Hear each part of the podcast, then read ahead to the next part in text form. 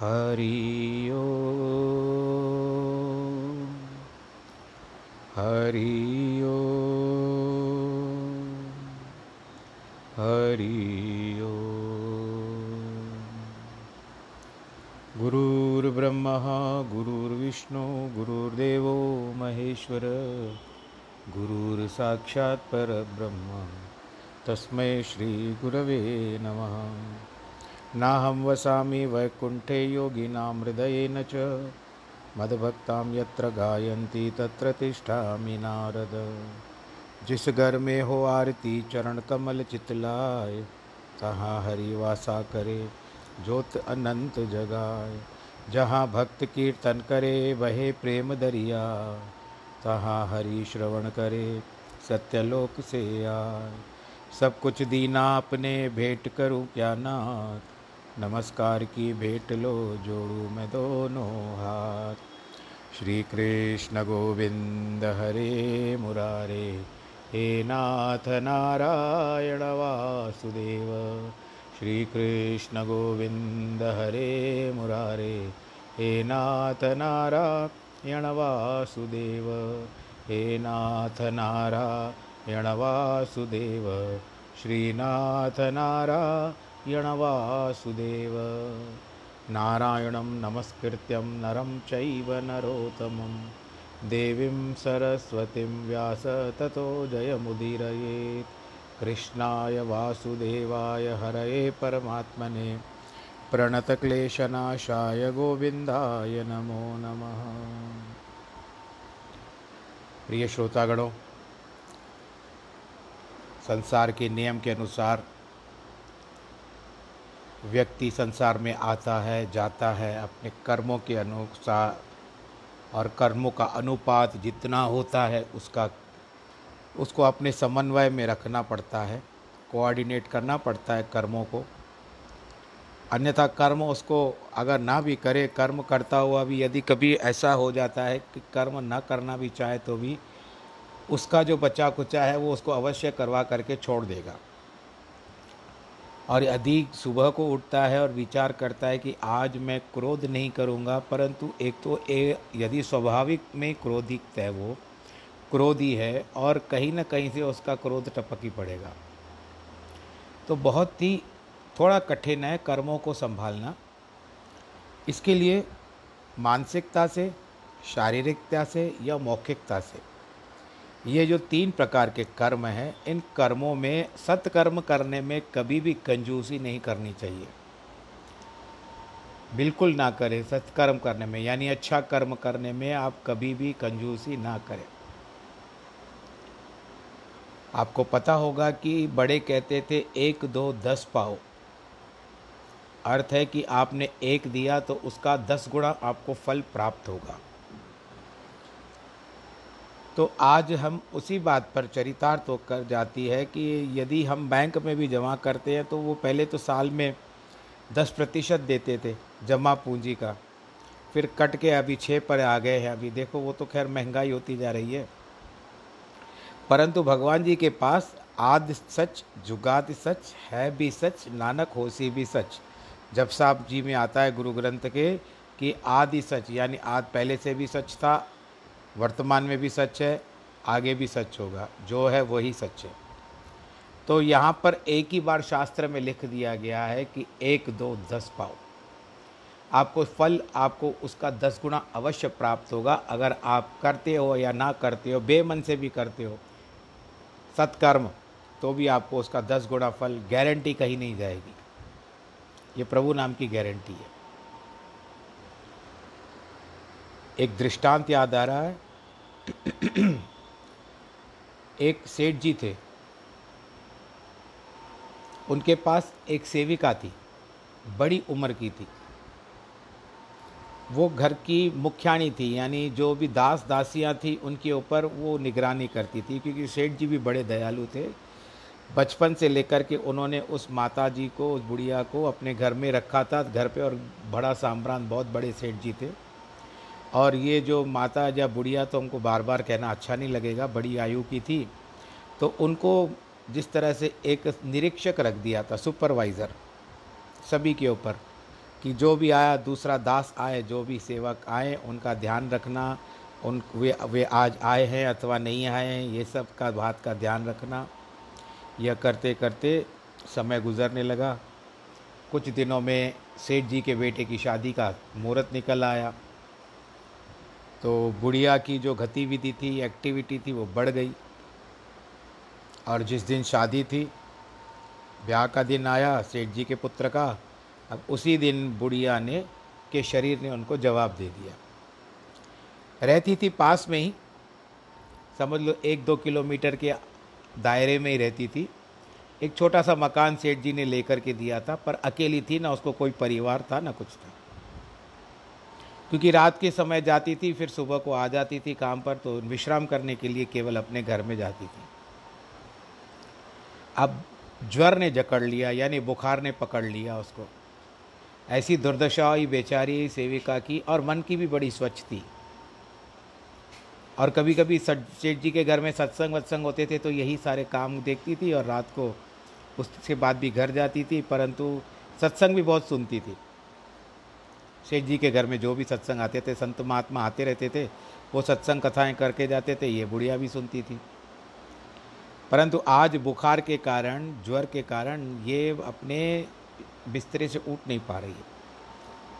बहुत मन कर रहा है कि मैं जाऊँ, वहाँ पर जा कर के कुछ हाथ बटाऊं, मेरे सिवा सब लोग घर में काम नहीं कर पाते होंगे। सेठ जी भी देखती हैं कि आज सेविका नहीं आई है और वो कभी भी ऐसा बीच में छोड़ती नहीं है काम को। कुछ न कुछ तो अवश्य हुआ है उसके घर में, पर अब मुझे भी समय नहीं है कि मैं उसकी खोज करूँ। फिर भी ठीक हो गई तो स्वयं आ जाएगी, मुझे दूसरे भी कार्य देखने, ऐसा कहते हुए सेठ जी अपने कार्य में लग गए और शादी का दिन है, सब लोग तैयार हो गई, बारात बारात हो गई, सब लोग निकल गए। बुढ़िया तो बेचारी फिर गश होकर के सो गई। अब वहाँ पर शाम का समय हो गया आकर। सेठ जी भी अपने पुत्री का ब्याह करके दोपहर के समय का लग्न निकला था, वो दोपहर को वापस आ गए। वापस आने के पश्चात वहाँ पर बुढ़िया जो थी, वो भी उठती है उसी समय में। उसका जो तंद्रा टूटी, नशा टूटा, ज्वर को भी हल्का लगने लगा तो उसको अनायास भूख लगती है। क्या करे अब? जैसे तैसे उठी और देखा कि क्या पड़ा। पहले आटे पर ध्यान गया। देखती है चार रोटी जितना तो आटा है, बना लेती हूँ। आटे को गूंदा और उसके बाद तवा भी बना दिया, यानी चूल्हा जला दिया, तवा रख दिया उसके ऊपर। कहती है, सब्ज़ी है या नहीं, कुछ भी नहीं है, मैं शक्कर के साथ ही फुलका खा लेती हूँ। ऐसे कह कर के चार फुलके रख दिए उसने। और जैसे ही निवाला तोड़ करके, जैसे हाथ गया निवाला तोड़ने के लिए, उसी समय कोई अभ्यागत घर के पास आ गया, भीख मांगने वाला। कहती, आज वैसे मन नहीं कर रहा था और मैं चार खा भी नहीं पाऊँगी, क्यों नष्ट हो जाए? उन्होंने चार फुलके उस मांगने वाले को दे दिए, भाई, लेके जा। वो उसको बहुत सारी दुआएँ देता गया। शायद वो भी बेचारा भूखा था। ये फिर बैठ गई। वहाँ पर बहुत समय पे बाद सेठ जी ने कहा, कुछ तो दाल में काला है, नहीं तो ये हमारी जो सेविका है, वो ऐसा नहीं करती है। मुझे उसकी खोज खबर लेनी चाहिए। घर में इतनी ब्याह, शादी ब्याह, सब लोग खाना खा रहे हैं। हमारी वो सेविका जो घर का सब, सारा ध्यान रखती है, उसको क्यों नहीं भोजन देंगे एक नौकर को बुलाया। नौकर को कहते हैं नौ भाई देखो सुनो जो भी तुम्हारा नाम है एक काम करो जहाँ रसोई बन रही है खाना बन रहा है वहाँ जाओ। अभी रात की तो बनी नहीं होगी दोपहर का अभी भी चल रहा है खाना। तो आ, आप जाओ चालीस फुलके और बहुत सारी सब्ज़ी वहाँ से रसोई से बोलो वो दे देगा तुमको। वो जा कर के उस बुढ़िया सेविका को दे कर आओ। क्योंकि शायद मुझे लगता है आज उसका स्वास्थ्य ठीक नहीं है। सेठ जी बड़े दयालु थे। नौकर ने कहा, जी, जो हुक्म मैं जाता हूँ। नौकर गया, रसोई घर घर से जहाँ भोजन बन रहा था। भंडारे से उसने चालीस फुलके ले लिए और बहुत सारी सब्ज़ी ले ली।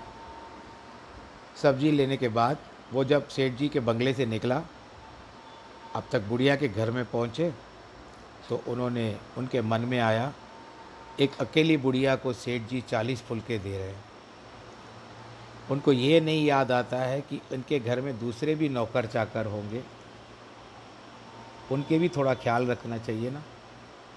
अब मुझे बुढ़िया के घर तक पहुँचने का थोड़ा समय लगेगा। क्या किया? वो अपने घर को चला गया। बोलो, नारायण भगवान की जय। नौर, नौकर जो था, वो सेवक दूसरे बुढ़िया के घर में ना जाते हुए, उस वाहन सेविका के घर ना जाते हुए, आ गए। अपने घर में चालीस फुलके थे, छत्तीस फुलके निकाल दिए, बहुत सारी सब्ज़ी भी निकाल दी और उसके पश्चात चार फुलके और थोड़ी सी सब्ज़ी, एक कटोरी जितनी आप कहो, उसमें लेकर के बुढ़िया के घर में पहुँचा। और आपको पता होगा कि उस समय में फुलके जो थे, वस्त्र में ढके जाते थे। पोटली बाँध करके आया था और पतरोली में सब्ज़ी लेकर आया था। तो बुढ़िया ने कहा, भाई, सब कैसे? ब्याह ब्याह सब हो गया. कहते हाँ सेठ जी ने तुम्हारा बहुत ध्यान रखा। बार बार पूछ रहे थे आपके लिए, इसके लिए उन्होंने कहा कि आपने कुछ खाया नहीं होगा तो ये ले लो, ये भोजन भेजा है आपके लिए सेठ जी ने। बुढ़िया ने कहा, ला बेटा, सेठ जी जैसे दयालु कोई नहीं है। और वो पोटली खोली, जिसमें फुलके थे, सब्ज़ी की पत्रोली भी थी, वो भी खोली, दोना या जो भी समझो आप। जब खोली तो उस बार बार उसको गठरी को देखने लगी, जिसमें से फुलके थे, कपड़े की गठरी को देखने लगी। नौकर को पूछती है बेटा, एक बात पूछूँ तुमसे? कहते, जी, पूछिए माई। कहती, इसमें तो चालीस फुलके थे, चार कैसे हो गए? बोलो, नारायण भगवान की अब आप बताइए, नौकर की क्या दशा होगी उस समय में? नौकर को ऐसे लग रहा था, हम लोग ना कहते थे कि ज़मीन फट जाए, आकाश निकल जाए, ऐसी दशा हो गई थी। बहुत सोच विचार करके कहता है, माई, मैं आपसे माफ़ी माँगता हूँ, पर मेरे इस करतूत का आप सेठ जी को मेरी शिकायत ना करना, नहीं तो नौकरी से निकाल देंगे। कहती, नहीं नहीं बेटा, कुछ नहीं कहूँगी, बस मैं तो केवल इतना ही पूछना चाहती हूँ। कहते, सच में चालीस फुलके थे। सब्ज़ी भी बहुत थी। पर मेरे मन में आया कि सेठ जी जो है पक्षपात कर रहे हैं पार्शलिटी कर रहे हैं। एक बूढ़ी औरत के लिए चालीस फुलके भेज रहे हैं। और क्या दूसरे नौकरों के बच्चे नहीं हैं? तो मैं छत्तीस फुलके अपने घर में रख कर आया।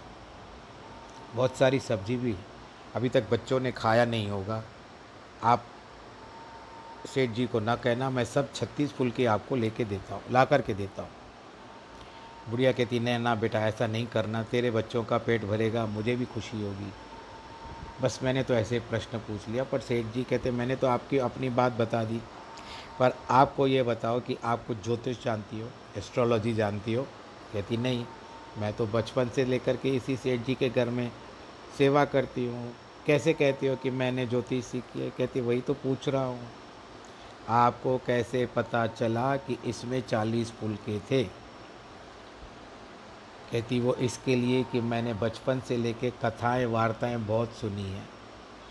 और उनमें संतों की वाणी में आता था कि एक, दो, दस पाओ मैंने आज शाम को चार फुल के दान किए थे। तो भगवान जी के पास जो होता है, न्याय होता है, उनके भंडारे से, यानी उनके द्वारा आशीर्वाद के रूप में मेरा प्रारब्ध बना, चार फुलके की जगह चालीस फुलके मेरे भाग्य में आ गए। और आने के पश्चात किसी व्यक्ति ने उसके ऊपर अपना कब्जा कर दिया। यानी और किसी के मन में चोर आ गया तो उसमें मेरे प्रभु का कोई दोष नहीं है। तो चार फुलके मैंने दान किए तो भगवान जी के बराबर न्याय चला। उन्होंने चालीस फुलके भिजवाए, सेठ जी के घट में बैठ करके। वो पचास भी कह सकते थे, पच्चीस भी कह सकते थे, पर भगवान जी, सेठ जी के घट पे बैठ करके उन्होंने कहा, चालीस फुलके तो ये मेरे भगवान की सत्य बात है, आदि सच, जुगादि सच, है भी सच, नानक होसी भी सच। घटताई कुछ नहीं होती है, कम कुछ नहीं होता है। केवल आपके मन की भावनाएँ तरंगे मारती रहती है, उछाल खाती रहती है, नीचे ऊपर आती रहती है, सेंसेक्स की तरह नीचे ऊपर होता रहता है। आइए वापस से, थोड़ा सा दान पुण्य की ओर चले गए, पर कुछ ये बातें भी आवश्यक है।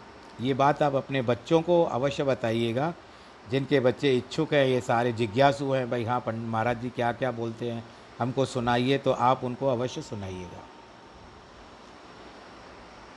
अब यहाँ पर तीसरा अध्याय चल रहा है, और इस तीसरे अध्याय में हम लोग कर्म योग के अंतर्गत बारहवें बारहवें श्लोक में चल रहे हैं, इष्टान भोगा नहीं वो देवा, दास्यन्ते यज्ञ भाविता तैदर्थाना प्रदायेभ्यो, यो भुक्तं तेन एव सह अब यज्ञ की बात निकली कल।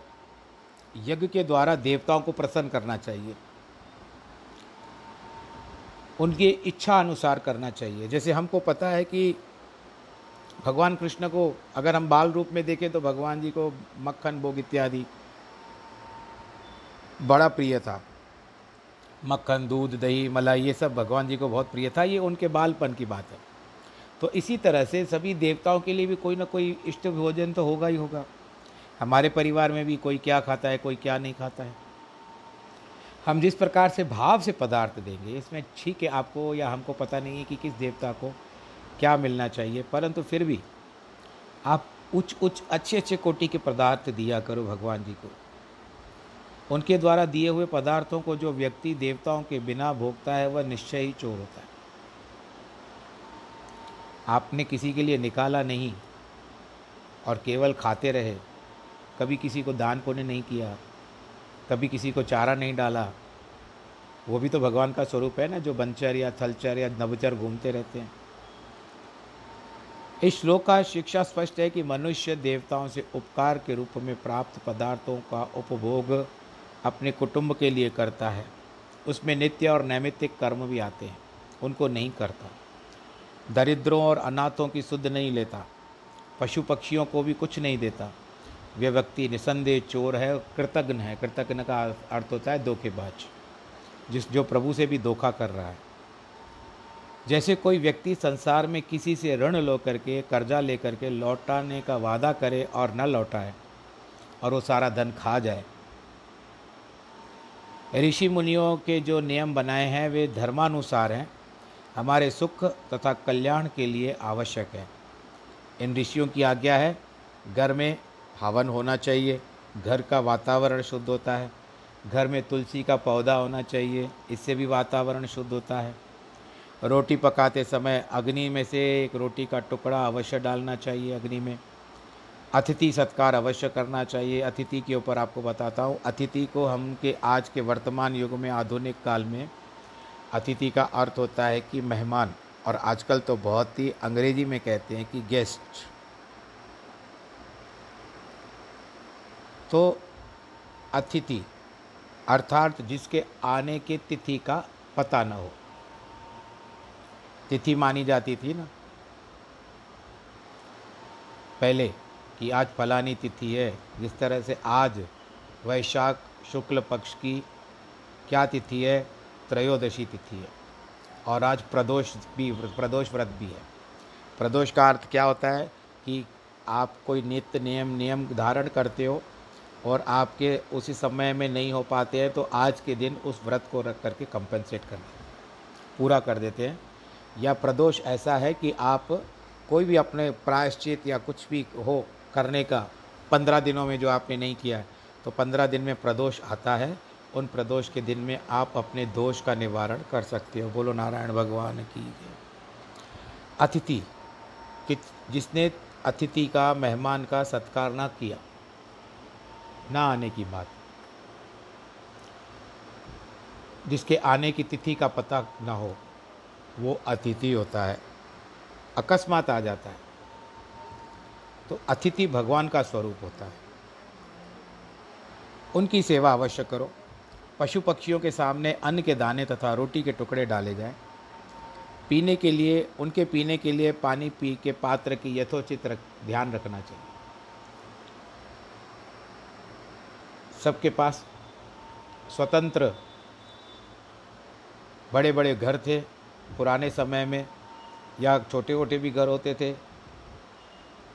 तो अपने घर के बाहर, गर्मी की ऋतु में बहुत सारे लोग पानी की एक छोटी टंकी बना के जैसे कूनड़ करे चाहूँदा से, वो बना के रखते थे कि आया गया जो भी जानवर है, वो यहाँ से कम से कम जल पी करके जाए। आजकल तो सब लोग फ्लैटों में करे, चले गए। इतनी अंदर बंद दुख की सोसाइटियों में चले गए, आप लोग भी रहते होंगे। तो वहाँ पर तो आपको कोई अलाउ ही नहीं करेगा रखने के लिए। इसके लिए देवताओं की स्तुति करके उन्हें प्रसन्न करें। उनके द्वारा प्रदर्थ पदार्थ भोगे जाएँगे। तो शरीर भी तो स्वस्थ और शक्तिशाली होगा। बुद्धि भी श्रेष्ठ होगी और ईश्वर भक्ति से मन भी लगेगा। आपको मैं एक अपने परिवार की बात बताता हूँ। हमारी माता जी भी उस समय जीवित थी। बहुत वर्ष की बात, पुरानी बात है। अब आप इसके ऊपर मानो या ना मानो, विश्वास करें या ना करें। और ना कि मैं आपके ऊपर ये थोपना चाहता हूँ, मैं केवल अपने मन की बात बताना चाहता हूँ। कॉलोनी की बात है, हम लोग सिंधी कॉलोनी में रहते हैं।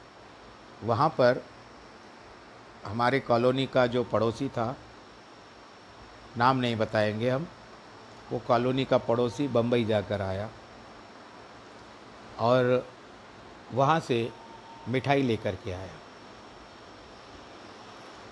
आपको पता है ना सिंगरजी मिठाई। उस समय मैं भी बालक था। और हमारी माता जी सुबह पूजा के कार्य से निवृत्त हो चुकी थी, निश्चिंत हो चुकी थी, परंतु भोग के लिए कुछ वस्तु ढूंढ रही थी कि आज भगवान जी को क्या भोग लगाऊँ। तो जो व्यक्ति मिठाई लेकर आया था। उनकी माता भी सुबह सुबह को क्या करती है, भाई थोरो गड़ो पैणो महाराज जे घर में ढही अच्छा ऐसा कह करके उसी मिठाई में से थोड़ा सा हिस्सा ले करके मेरी माता को दे के गई और वो मेरी माता जी बहुत प्रसन्न हो गई कि मैंने आज वही सोच रही थी तो भगवान जी को आज यही खाना होगा और आया है। क्या किया? मेरी माता जी ने भोग लगा दिया। भोग लगाने के पश्चात हम सबने मिठाई खाई थोड़ी थोड़ी करके सारे परिवार को माता जी बांट देती थी। शाम के समय में हमको अचानक क्या समाचार सुनाई दिया कि जो पड़ोसी मिठाई लाया था, उसके बहुत सारे घर वाले जो थे, उनको फ़ूड पॉइजन हो गया था। बोलो, नारायण भगवान की जय। क्यों? ऐसे तो घर में रोज़ भोजन बनता है, परंतु शायद उनके लिए वो ऐसी बात हो गई कि विषैली मिठाई हो चुकी थी। परंतु यहाँ पर देखो, मैं किसी के ऊपर ये कोई कहने की कोई औचित्य नहीं है, कोई भाव आ जाता है, प्रभु के प्रति विश्वास बढ़ जाता है, हम उनके लिए भी कोई बुरा नहीं सोचते हैं। परंतु यहाँ पर वो हिस्सा अलग हो गया, यहाँ पर आकर के माता जी ने भोग लगा दिया तो वो भोग जो था, प्रसाद जो था, वो अमृत हो गया और हम में से किसी को भी कुछ नहीं हुआ। भाई वार न वेंगो कर सके बा, जो बा, बाल न बांका कर सके जो जग बैरी हुए। तो ये बात हो जाती है। वो लोग कई लोग हॉस्पिटल में चले गए और उस समय तो आपको पता है कि संयुक्त परिवार चलते थे जॉइंट फैमिलीज़ थी। अब कारण क्या था मुझे भी पता नहीं कि पर मैंने जो अपना अनुभव मैंने बचपन का मुझे अचानक आज याद आ गया मैं आपको बता रहा हूँ। तो भगवान जी की प्रिय वस्तु भोग भगवान जी को अवश्य लगना चाहिए।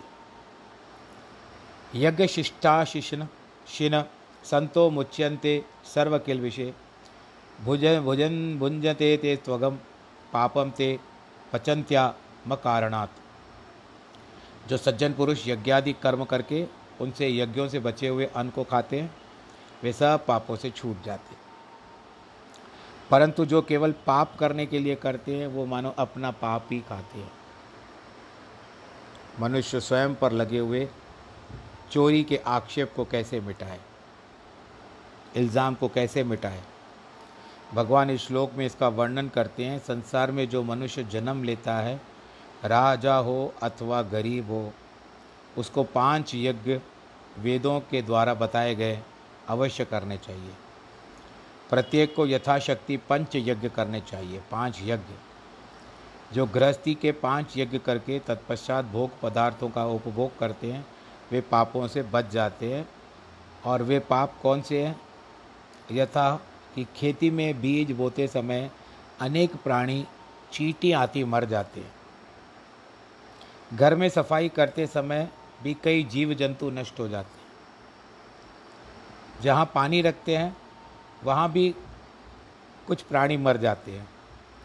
आग के चूल्हे में कई जीव जल जाते हैं। कुछ वस्तुएँ कूटते समय अन्न में पिस जाती है। उसमें भी कई जीव मरते हैं। ये इतनी जीव हत्या करते हो। उसके उत्तरदायी अन्न आदि से खाने वाले ही होते हैं। पंचयज्ञ नित्य नियम पूर्वक करके शास्त्रों में आज्ञा है। ये केवल सुन लेना आपके ऊपर, क्योंकि वो उस समय की बातें अलग थी, अब की बातें अलग है। मेरी ओर से केवल ये केवल आपको बताया जा रहा है। पाँच बातें हैं ब्रह्म यज्ञ देव यज्ञ पितृ यज्ञ पितृ यज्ञ नृ यज्ञ और भूत यज्ञ ये यज्ञ प्रतिदिन करने चाहिए और जब ये किए जाएँगे तो मानो सब पदार्थ भक्षम एवं धर्म है।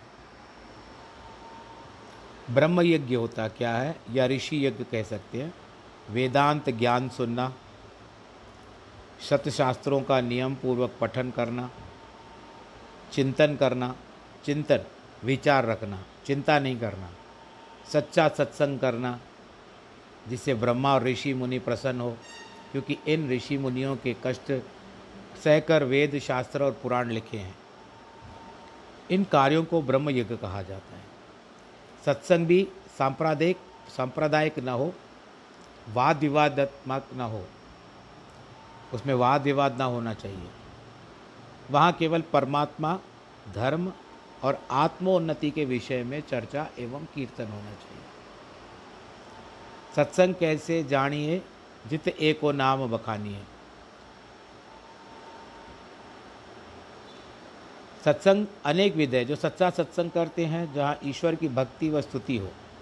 रामचंद्र भगवान भी ये थे, वो प्रत्येक दिन सायंकाल के समय में जब वो वनवास में थे तो वो सत्संग करते थे। अब ठीक है, हम तो कहते हैं, भाई, ये सत्संग करो तो करेंगे, श्री राम, जय राम, श्री राम, जय राम। तो राम जी क्या करते थे? अपना नाम तो नहीं लेते होंगे, क्योंकि वो शिव जी के बड़े भक्त थे। वो शिव जी की आराधना करते थे। राजा दशरथ भी रानियों, संपूर्ण कुटुंब और प्रसाद के अन्य परिजनों के साथ नियम पूर्वक प्रतिदिन सत्संग किया करते थे। जो इस ब्रह्म यज्ञ से विमुख हैं, वे अन्य सब यज्ञों से भी विमुख होंगे। ये ब्रह्म यज्ञ है। अभी अभी आप मैं, आपको मैंने बताया कि सेठ जी के घर में भी उस बुढ़िया ने सुना था, एक, दो तो दस पाओ क्योंकि सत्संग में ही उत्तम शिक्षाएँ मिलती हैं।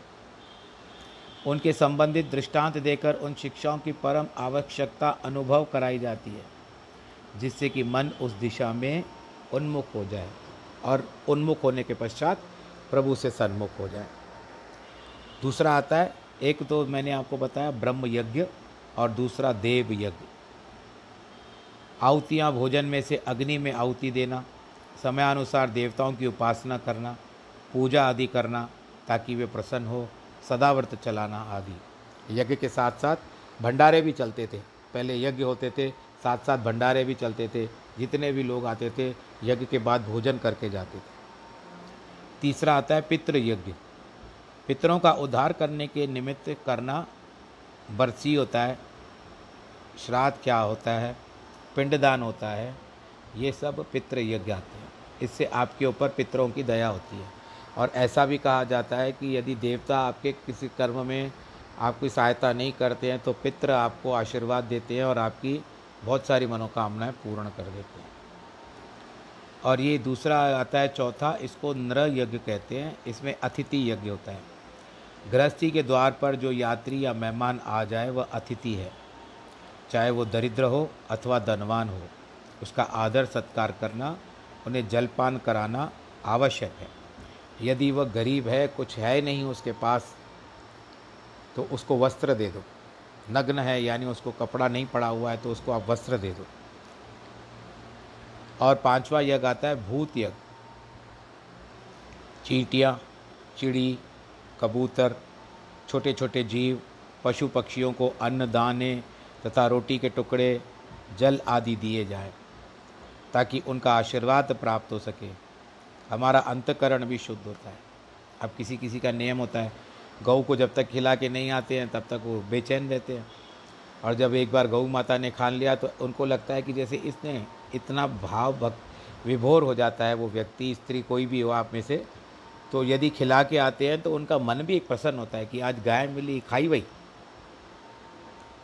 ॾाढो दिल सा खाधई तो उस समय उसने दिल से खाया तो आपके मन को भी प्रसन्नता होती है। जब आपकी आत्मा को प्रसन्नता होती है तो वो परमात्मा को भी प्रसन्नता का पात्र बन जाता है। बोलो नारायण भगवान की जय। और गौ माता की सेवा तो सबसे उत्तम फल है। किसी समय में भूतकाल में, गाँव में, शहरों में ये प्रथा थी कि प्रत्येक घर एक दो चपातियाँ व दाल भाजी मंदिर या मड़ी में भी गुरुद्वारे में दिया, दे के आया करते थे। भाई ब्राह्मण तो भोजन करेगा ही करेगा, परंतु साथ साथ में किसी भाई मंदिर में जा कर के दे कर आओ, या कोई आए वहाँ पर भोजन करके जाए, दो फुलके बना करके मंदिर या गुरुद्वारे में भेज दिए जाते थे। कि वहाँ पर कोई भी अतिथि आए तो खा करके जा सकता है। आशीष दे के जा सकता है। और उसके बाद अनावृष्टि, अतिवृष्टि, इसी का परिणाम है कि आज हम सब नहीं करते, अकाल इसी के कारण पड़ रहे हैं। आप संतों को भी भोजन करा सकते हो। किसी के लिए भी कर सकते हो। विरक्त साधु को भोजन करा सकते हो। कई महिलाएँ साधु संतों को बहुत सारा भोजन भी खिलाती हैं, खाद्य वस्तुएँ देती हैं। और वह भी किसी बच्चे का या अन्य पर निछावर करके देती है, ये और कहती है कि इसके ऊपर से घुमा करके दो, वो नहीं करना चाहिए।